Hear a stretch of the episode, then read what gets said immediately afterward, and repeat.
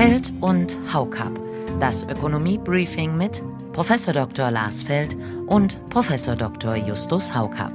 Ein Pioneer Original. So eine Gaspreisbremse ist ja für einen Ordnungsökonomen jetzt nicht gerade eine der schönsten Übungen, die man überhaupt machen kann. Wenn man das auch noch gepaart sieht mit der Mehrwertsteuersenkung auf Gas, dann haben die sogar eine Gaspreissenkung. Insgesamt ist das unschön, ja. Also erstens Gießkanne, zweitens ein Mechanismus, der nicht vollständig anreizkompatibel sein kann. Wenn ich jetzt sage, 80 Prozent vom Gas kriege ich eigentlich noch zum alten günstigen Preis dann verschiebe ich vielleicht doch die Wärmepumpe mit Photovoltaik nochmal. Und ich kann mir schon vorstellen, die Politik wird es erkennen und wird dann sagen, okay, dann brauchen wir nur Subventionen für die Wärmepumpe obendrauf. Sorge mache ich mir natürlich schon, dass so ein enormer Druck gemacht wird, dass der Staat alles Mögliche bezahlen soll. Das muss jetzt aufhören. Der wie üblich kurze Einblick zur Einstimmung auf das, was heute folgt. Damit herzlich willkommen zu einer weiteren Ausgabe dieser Podcast-Reihe von The Pioneer. Mein Name ist Josie Müller, ich bin die Redakteurin in Berlin und mir zugeschaltet sind diesmal aus Oslo in Norwegen Justus Haukap und Lars Feld. Guten Tag. Ja, einen wunderschönen guten Tag, äh, liebe Frau Müller. Hallo Justus, sehr geehrte Damen und Herren, liebe Zuhörerinnen und Zuhörer. Wir freuen uns sehr, dass wir heute mit Ihnen wieder ein bisschen über Wirtschaft reden können. Wir könnten das eigentlich auch gemeinsam im gleichen Zimmer, aber irgendwie sitzen wir doch ein bisschen auseinander. Ja, auch von meiner Seite, hallo liebe Hörerinnen und Hörer. Es geht wieder um die Wirtschaft heute und einiges ist in Bewegung. Und äh, Lars, ich glaube, wir fangen mit den Energiemärkten gleich an. Erstmal Entschuldigen Sie bitte, wir fangen nicht gleich mit den Energiemärkten an. Erstmal würde uns sicher alle interessieren, was Sie überhaupt in den hohen Norden verschlagen hat. Sichern Sie uns gerade höchst selbst neue Gaslieferungen oder was treiben Sie dort? Nein, das tun wir nicht. Wir sind ja nicht in offizieller Mission hier, sondern äh, wir sind Teilnehmer an einer Konferenz der Mont Pelerin Society. Die Anstalt hat ja irgendwann mal gesagt, das sei der Hort der Weltverschwörung, was natürlich großer Unsinn ist. Das ist eine ganz einfache äh, wissenschaftliche Konferenz und deswegen dürfen wir beide da auch vortragen. Ja, ich bin äh, zum ersten Mal dabei und natürlich ein bisschen enttäuscht, dass es jetzt doch nicht die Weltverschwörung hier gerade stattfindet. Aber vielleicht wechseln wir dann jetzt zu anderen Themen. Genau, wir sprechen natürlich heute in erster Linie über Gas, denn seit wir zuletzt gesprochen haben, hat sich ja einiges getan. Allen voran das Aus der Gasumlage und stattdessen die Zusage einer Gaspreisbremse. Das schauen wir uns natürlich noch genauer an. Außerdem die strittigen Maßnahmen der neuen Regierung in Großbritannien, wo es drunter und drüber geht.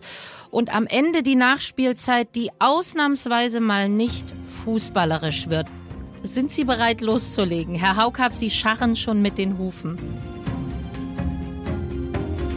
Die Gaspreisbremse, die äh, bewegt uns alle. Wir wissen nicht, wie sie genau aussehen wird. Die Kommission unter Vorsitz von unserer Kollegin Veronika Grimm arbeitet, glaube ich, intensiv und hart an der Ausgestaltung. Es gibt da verschiedene Modelle, die diskutiert äh, werden, über die wollen wir gleich reden. Und auch die Finanzierung des Ganzen. 200 Milliarden.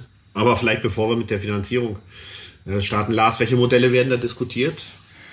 Es sind dann letztlich auch durch die entsprechenden Personen in der Kommission repräsentiert drei Vorschläge, nämlich einmal der schon seit dem Frühjahr dieses Jahres kursierende Vorschlag von Frau Weber, der äh, mit äh, Sebastian Dolin ja auch entsprechend stark gemacht worden ist, noch einmal im Nachgang, der vor allem auf private Haushalte abzielt. Dann haben wir einen Vorschlag, der von Veronika Grimm und Daniel Bayers vor einigen Wochen in der Frankfurter am Sonntag präsentiert wurde. Und äh, der dritte Vorschlag ist der von Rudi Bachmann und anderen, die ja damals schon im Frühjahr dieses Jahres versucht haben klarzumachen, wie sinnvoll es wäre, gleich ein Gasembargo einzurichten gegen Russland und dann auch Vorschläge gemacht haben, wie man mit einer Gaspreisbremse anreizkompatibel arbeiten kann. Die mit einem Gutschriftensystem arbeiten wollen. Ja, das ist so deren Idee. Und dann haben wir natürlich noch eine Reihe von Praktikern mit dabei, die dann immer auch nochmal fragen müssen, wie gut lässt sich denn das jetzt umsetzen, was sich die Wissenschaftler da überlegt haben. Also beispielsweise ein Vorschlag von Frau Weber an der Haushaltsgröße sich zu orientieren, ist vermutlich gar nicht so simpel. Vor allem auch im Hinblick auf die Anreizkompatibilität.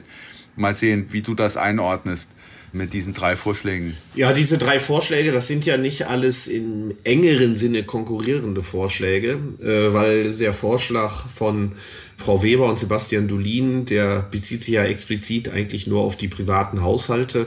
Äh, Veronika Grimm die hat sich ja stärker auf Schutzschirme für Unternehmen und auch auf die unternehmerische Seite äh, bezogen. Und das widerspricht sich also nicht notwendigerweise, sondern kann auch äh, ergänzend äh, sein. Aber fangen wir vielleicht mal an mit dem Vorschlag von der Isabella Weber und Sebastian Dulin, dass jeder Gaskunde, jeder private Gaskunde, ein ähm, bestimmtes Kontingent an Gas zu einem reduzierten Tarif bekommt.